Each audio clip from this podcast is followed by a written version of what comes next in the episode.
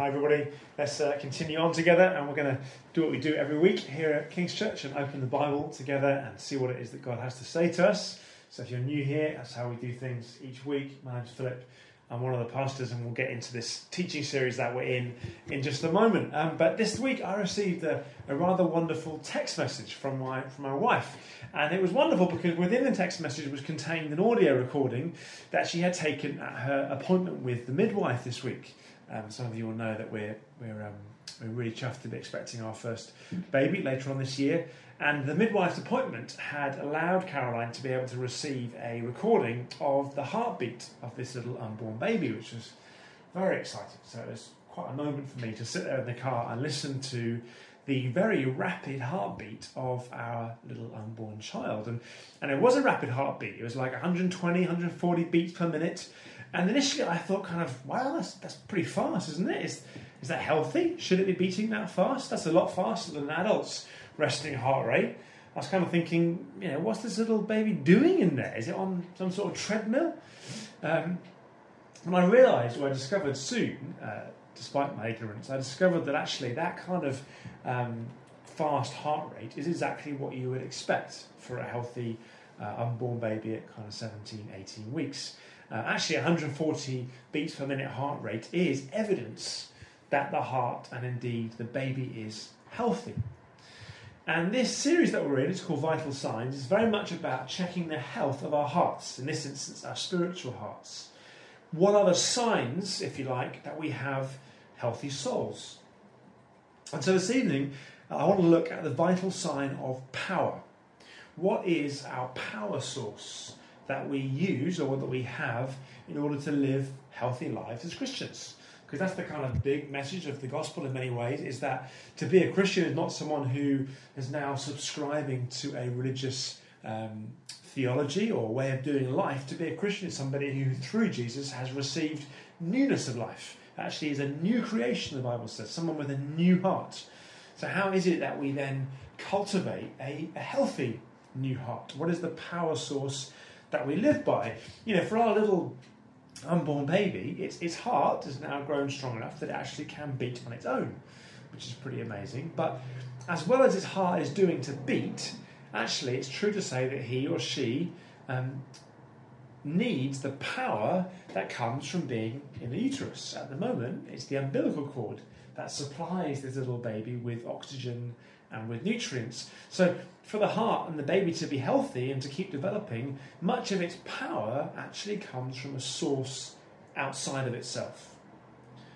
And I want to put it to you that spiritually, we are not that dissimilar to an unborn baby in the sense that we need an external power source to live healthily. And that's not, I don't think, particularly uh, unusual to the modern Western world. We know, or we have many ways of tapping into external power sources to live healthy lives. Like just a quick online search this week took me to a number of ways that we have in the modern Western world of living an empowered life. Um, and there are lots of conferences you can go to, or articles you can read, or courses you can subscribe to, or books you can read that will help you live an empowered life. For example, people talk about the quote, power of living in the moment, or the power of the now, some people say, which is the idea that we can know power for living by not focusing on the future but simply being present in the moment. Others talk about the power of living your dream and others talk about the power of positive living, uh, focusing on the positives, training our minds to think positively and not negatively. And you know, listen, there is there's some wisdom in all of those things. Jesus Christ, for example, had fascinating things to say about the importance of not worrying about the future, of living with single-minded purpose, living in the now, if you like. But all those three schools, and there are many others that I've mentioned, they do, I think, have one fatal flaw, which is that they rely on me, or they rely on you. They rely upon me to focus on the moment and not on the future, for example. They rely on me to stay positive and not to think negatively. I need to do that. They rely upon me to pursue my dream with single minded determination and conviction. But Christianity provides a very different resource for living an empowered life. And that resource is not dependent on, on us or anybody else, but on God Himself. So I want to look at that across three little stages in the next 20 minutes. And to do so, we're going to ask three things, three questions empowered when, empowered by whom, and thirdly, empowered for what. Number one, empowered when. So at the very end of Luke's Gospel, in chapter 24, Jesus addresses some of his final words to his disciples. So he's about to ascend or, or return to heaven. And that, in that sense, it's mission completed. Sin and death defeated, nailed to the cross, buried in the tomb. Life has won the day. Life and life to the full with God is now possible through Jesus' life, death, and resurrection. And Jesus is commissioning his disciples to go and spread this same message of life and hope and forgiveness and purpose to people near and far. And so he says in verse 48 to his followers, his friends, I want you to be witnesses of these things. Meaning, I want you to testify to who I am and the life that anyone can have in me. You are to bear witnesses, he says, to teach this message. And then in verse 49, he says, And behold, I am sending the promise of my Father upon you. But stay in the city until you are clothed with power from on high. In that sense, it's like Jesus is saying, Go, go, and wait, wait, all at the same time. You know, because Jesus was, he was aware that his friends, his uh, followers, they were not impressive people. Says in Acts 4.13 that his disciples were unschooled, ordinary men. You know, we know that many of them deserted Jesus at his death. Some doubted him after his resurrection. And after his ascension, they kind of hid themselves in a room, pretty scared. They were ordinary people, just like us, which I find very comforting. Very ordinary people, yet they had been given an extraordinary mission from Jesus. Think about some of the things that Jesus was commissioning them to do to take the message of the gospel to the ends of the earth, to start churches. There were no churches. To love their neighbours as much as they loved themselves to heal the sick, to forgive their enemies, to endure violent persecution, to pray continually. And the list goes on and on. And Jesus says, Go. But wait. Wait until you receive power. You know, he doesn't say, Go and, and make sure you live in the moment. Just live in the power of the now and you'll be fine. He doesn't say, Make sure you stay positive, no negative thoughts, and you'll be away. And neither does he say, Go, you can do it. If you want it enough, if you dream for it enough, you can do whatever you want. He doesn't say that. He says, No, you guys, you're pretty weak. And this is a pretty big task. So you need power, and a power outside of yourself. Number two, therefore, empowered by whom? Empowered by whom? Well, Jesus had already kind of told them before his death who would be their power source. In John chapter 14, he said this to them. This is before his death, as I say. Verse 16 And I will ask the Father, and he will give you another helper to be with you forever, even the Spirit of truth, whom the world cannot receive, because it neither sees him nor knows him. You know him, for he dwells with you and will be in you. I will not leave you as orphans, I will come to you. And then in verse 25, he goes on to say, These things I have spoken to you while I am still with you, but the Helper, the Holy Spirit, whom the Father will send in my name, he will teach you all things and bring to your remembrance all that I have said to you. Jesus basically says, I'm returning to the Father, but we won't leave you alone. We wouldn't do that. We're going to send the third person of the Trinity, the Holy Spirit, the Helper, to help and empower you. Now, it's been my experience. Sometimes people can get a little confused about the Holy Spirit. Like, who is he? We can think, yeah, God the Father, I, I, I get that, Father. God the Son, yeah, I get that personal relationship with God through the Father and the Son. But the Holy Spirit, hmm, not so sure. It's a bit kind of that the concept can kind of slip through our fingers almost. You know, he's been referred to as the Holy Ghost. over the century, which is not that helpful because it adds to the idea, sometimes at least, that the Holy Spirit is kind of a, a force or an energy or, or an experience, like electricity somehow. But the Holy Spirit is, is a person in the sense that he's, he's part of the relational being that is the Godhead Father, Son, and Spirit. You know, the Bible tells us that the Holy Spirit comforts, that he can be grieved, that he convicts, he leads, forbids, declares, speaks, gives gifts, confirms plans and desires. You know, an energy doesn't do those things, a person does.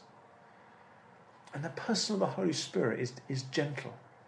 He doesn't force himself on us, he's powerful.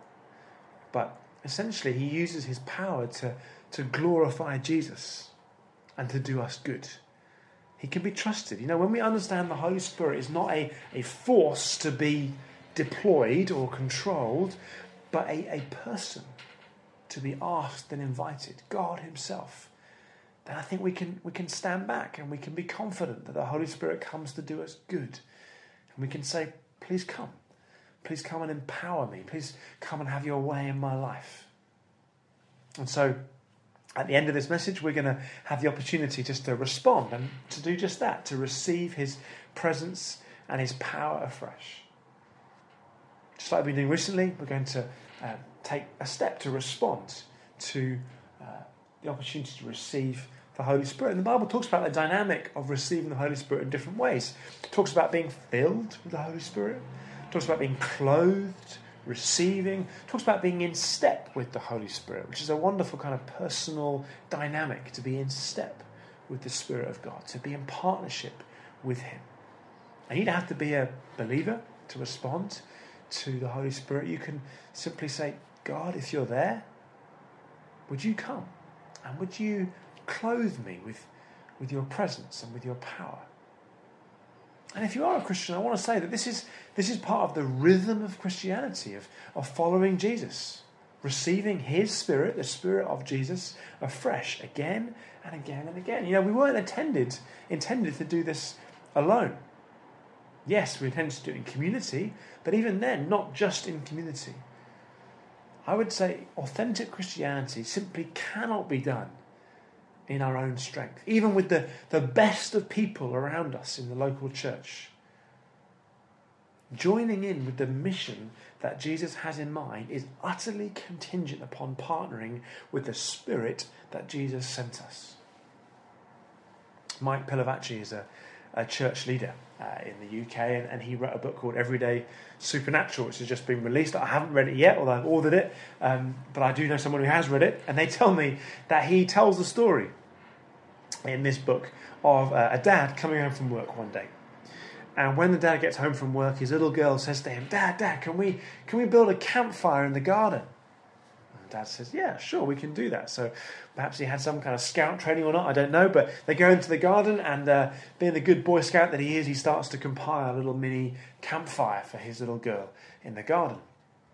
And his little girl knows that when you when the flint comes together, the little sparks fly, and you're supposed to blow on the sparks to cause them to ignite and for a flame to come. And so the little girl starts to blow on these little sparks, but she's only a little girl, and so her her, her puffs are kind of like. She doesn't really have the, the puff or the power to ignite.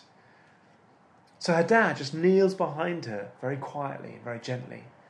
And without her really knowing, he just breathes on these sparks. And sure enough, the sparks catch and ignite, and a flame comes, and the, the fire begins to burn. And the little girl turns to her dad and says, Dad, we did it! We did it. And of course, the dad doesn't turn around and say, No, you didn't, it was me. He's just so pleased to partner with his little girl and to bring the power that she needs. That's kind of like the Holy Spirit. You know, when He breathes, He empowers you to do things you cannot do by yourself. And He's here to do that today and again and again. But let's flesh that out. Empowered for what? Third point. Empowered for what exactly? I'm a, I'm a history teacher, or I used to be, used to be a history teacher by, by trade, and uh, you guys are very kind at indulging my passion for history occasionally. So here we go again. Aristides of Athens was a Greek philosopher, a skeptical Greek philosopher, uh, initially at least, living um, kind of 70, 80 years after the time of Christ. And he was writing a letter to the Roman Emperor Hadrian in 125 AD, and in his letter he was trying to answer Hadrian's question, which is why on earth is this thing, Christianity, why has it spread so much throughout my empire? And Aristides tries to answer his question like this. He says, They, meaning Christians, they walk in all humility and kindness. Falsehood is not found among them, and they love one another. They do not despise the widow or grieve the orphan. He that has distributes liberally to him that has not. If they see a stranger, they bring him under their roof and rejoice over him as if he were their own brother. For they call themselves brothers, not after the flesh, but after the Spirit and in God. When one of their poor passes away from the world and one of them sees him, he provides for his burial according to his ability. And if they hear that any of their number is imprisoned or oppressed for the name of their Messiah, all of them provide for his needs. And if it is possible that he may be delivered, they deliver him. And if there is among them any man who is poor and needy, and they have not an abundance of necessaries, they fast two or three days, so that they may supply the needy with the food they need. And they observe scrupulously the commandments of their Messiah. I want you to notice how Aristides describes these people, these early Christians. Look at what he says First of all, he says that they were humble. We could just spend time right there. You know, who finds it easy to be humble? To, to put others first, to admit our weaknesses and our need of help, to make much of Jesus and not of ourselves. We need help, don't we? I need help to be humble. I need power. I need, I need the helper who empowers me to be humble. What else were the early Christians like? They were kind, they were honest, they loved and honoured the elderly. They adopted and fostered children who didn't have a family. They extended hospitality to those in need, whether they knew them or not, and, and gave them remarkable honour and dignity as a result. We're told they loved each other so well, they were like brothers and sisters to each other. They prepared to go to jail for their belief in the resurrection of Jesus Christ and to then care for those that do go to jail for that belief. They're willing to give away their possessions to anyone who needs them. They're even willing to go without food so that others can eat. Oh, and they obey all that Jesus commanded. I put it to you that this kind of authentic Christianity is just not possible without power, without a power outside of ourselves. You know, spiritually, we're like the unborn baby who needs to be constantly connected to the power that comes from another person, a personal power source. And I'm here to tell you that that empowering, that help, that resourcing is readily and freely available time and time and time again. The original Greek for the word that's used for helper is the word paraclete, which literally translated is someone who comes alongside to help you. That's the Holy Spirit.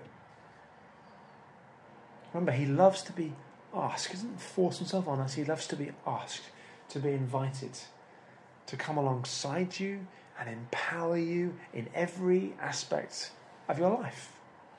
You know, I'm increasingly convinced there is not a single area of the Christian life that we cannot do without the Holy Spirit. You know, just worship, for example. We're told we, we worship in spirit and in truth. It's not always easy to worship, the sing. We don't always feel like it. We need the help of the Holy Spirit to worship in spirit and truth. I'll often pray things like, Holy Spirit, I know that you love to glorify Jesus. So would you come and help me to do the same as I sing and worship right now? Yeah, give me gifts if, if you wish, but, but help me to glorify Jesus. And he does. We need his help in worship. Prayer. You know, the, the Apostle Paul, Bible writing, church planting, saw the uh, met the resurrected Jesus. Paul said very bluntly, "We don't know how to pray." Romans eight twenty six. But he said, the Spirit helps us in our weakness. He goes on to say, the Spirit Himself intercedes for us with groanings too deep for words. The Spirit helps us to pray. In fact, He prays not just with us, but, but for us. Prays Himself. You know, I've, I've known what it is to pray for a few minutes and for it to feel like hours. Because it's just kind of going through the motions and it's just me trying to do it. When I invite the Holy Spirit to come and empower me to pray, it's a different dynamic altogether. I've known what it is to, to pray for, for quite a long time, for it to feel like minutes, because it's a different dynamic altogether. Healing. We're going to see healing in our midst, as authentic Christianity seems to indicate we can. Then we need the Holy Spirit. It was, it was great last week in the, in the service when, when Anna, um, who shared earlier on today, when Anna came forward and, and just said words along the lines of, a sense the Holy Spirit wants to bring some healing to us this morning. For someone, healing for, for someone with a sore, with a bad knee, uh, and, and, and peace for someone that's feeling real anxiety. And I was really encouraged to learn that afterwards, two people responded to Anna and said, You know what? I really felt maybe God was bringing some degree of physical healing or some degree of peace and change to my thinking. That's really encouraging. I think we want to be good, don't we, at celebrating those things, celebrating the, the relatively small things. And I want to encourage you. Now, Anna didn't come and do that because she's, she's special, in the sense that she's any more special than anybody else. She just said, Holy Spirit, I'm, I'm available if you want to, to speak. And, and would you give me the courage to come and do it? And the wisdom to know what to share? And of course, would you be the one that does the healing and the restoring? Because that's what you have to do.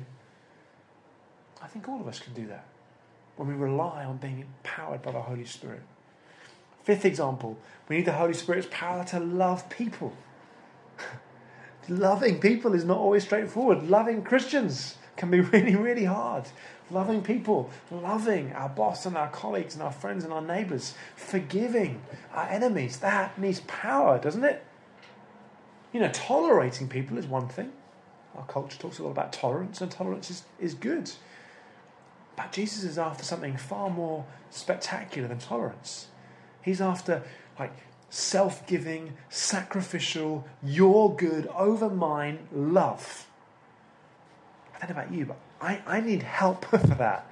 I need a power source, a personal power outside of myself to love like that. Sixth example courage and wisdom to explain the gospel and to, and to talk to people about the love of God that is available to them through Jesus. Um, maybe again, it's just me, but I, I don't find that easy. I don't feel like I'm very fruitful or effective at the moment with, in terms of talking to people and demonstrating something of the love of God to them.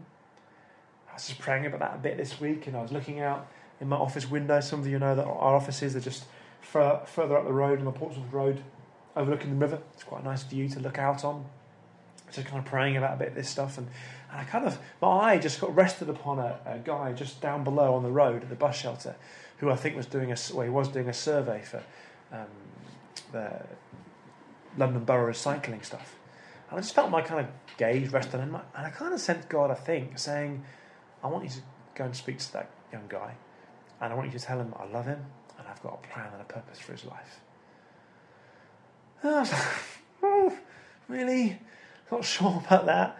I've got a few emails that I probably could prioritise. But I just felt God kind of confirm that. The Holy Spirit just whisper that into my into my heart, into my mind. And so, okay. Off I went, trooped outside, and as I was walking across the road, I was thinking, right, this is this is what it looks like to be living a bit of authentic Christianity. Of course, I need the power of the Holy Spirit for this. I don't know what to say. I don't know. I don't, want to be the weird guy who just says, oh, "I was looking out my out on my window." So I'm praying, Holy Spirit, give me, give me words to say, give me wisdom, give me something of your love for this, for this guy. Help me to know what to say. It's actually quite fun to be in that position, strangely enough, in that position where we have no choice but to rely on the Holy Spirit. It's a good place to be, scary though it is. Anyway, I got talking to this guy somehow about the cycling survey and so on, and somehow kind of conversation came round to, to faith and so forth. And I just said, listen, I know it sounds a bit weird, but I was actually up in our office space just there, and I kind of just sensed that actually God wants to say to you that He knows you, He loves you, He has a plan and a purpose for His life, for your life. And this guy was quite quick to say, "Yeah, okay, yeah, I know." and it turned out that he was he was a Muslim, and so we had a conversation about about that. And I didn't do much more talking. I just kind of sensed that I should listen, really. But we had a conversation about what it means, um, not just to be known or accepted by God or able to uh, worship God, but what does it mean to be loved by God? And he didn't become a Christian. I didn't get to pray for him. Didn't, the story doesn't end like that, though I wish it did. Um, but it was just a moment of, of trying to be obedient to the Holy Spirit, partnering with Him, and relying on His power for wisdom and for a bit of courage where I lack it, and for the words to say. And, and I think all of us can do that. All of us can do that. All of us can, can partner with the Holy Spirit. He's so willing to partner with you and empower you to do what you can't do, which is to make the love of God known and famous to those that don't know it. Seventh example just the what I call the seasons of life. And I know that sometimes these the, the phrase seasons of life isn't always helpful because sometimes these are not seasons; they're they're permanent things. But the dynamics of life, by which I mean singleness and marriage and parenting and uh, uh and retirement and so forth. Yeah, struck me by the end of this year, in the space of just three or four years, I will have experienced uh, singleness, engagement, marriage, and, and all being well, parenting, just in that short time. And, and I can testify that all of those stages of life, and I'm going on good evidence for the parenting one, all of those stages of life have joys to them and challenges to them. Real challenges and real joys. When we need power in those stages and seasons of life. And we have the helper who will come and empower us into those aspects of life. You know, the work life, you guys spend a lot of time, often, some of you, in the, in the workplace uh, which is how it needs to be. To, to, to use our gifts to extend the kingdom, to put uh, money on the table, pay the mortgage, all the rest of it. You know, the Holy Spirit isn't kind of, he doesn't have different tiers of things he's interested in. He doesn't say, oh, work, really? No, life groups is what it's all about for me. He is so keen to partner with you in the workplace environment. He's not disinterested in a tough business meeting, in a hard relationship with a boss, in a big project that's coming up. He is very, very interested in partnering with you and empowering you in the workplace to extend the kingdom, to bring fruitfulness and wholeness into those places. If you'll ask Him, He'll empower, He'll empower you and partner with you. Two more examples where we need the Holy Spirit for authentic Christianity. Breaking free from destructive habits. You know, the nature of habits is that they're hard to break free from. That's why they're habits. And we all have things that we know are are not for our good, that don't glorify God, and not His best for us, but yet we find hard to get free from. Holy Spirit is able to come and breathe on those things, come and able to break chains. Sometimes in a moment, sometimes over the course of time within the context of community, but He can help us to break free from things that we cannot break free from. Not just to, to, to skirt around temptation, but to kill it off and break free from it. He'll come today if you ask Him and empower you to break free from those things. And finally, He comes to help us in our doubt. You know, if you're not a Christian, you need to know that when you become a Christian, it's not as though doubt goes away forever. We all have moments of doubt and struggle where we of wonder, really? The Holy Spirit, one of the, the things that He does is that He brings assurance and faith It's one of his roles to bring faith. God does not come out, God does not come to snuff out your weak faith, but rather to breathe life onto it. He loves to come and bring faith where doubt is holding us back. Whether for the first time to come to faith in Jesus, or whether to continue in our journey of faith in Jesus, the Holy Spirit, we need His help to empower us and He's so willing to do that for you, should you ask. Let me just finish with this. This is a quote from Phil Moore, who many of us will know. Uh, Phil Moore is a great friend to this church. He uh, oversees this church. He's um, teaches on the academy that some of us have been trained in. He's a great, particular friend to, to me. He's done a great good to our eldership team. Um, and he says this about the Aristides uh, quote that I read to you earlier on. He says this Aristides and his contemporaries were convinced that the gospel was true, not because the Christians produced a church plant and factory in Jerusalem, but because they model the spirit filled lifestyle of Christ to the ancient world. Such radical, authentic Christianity is still deeply impressive today.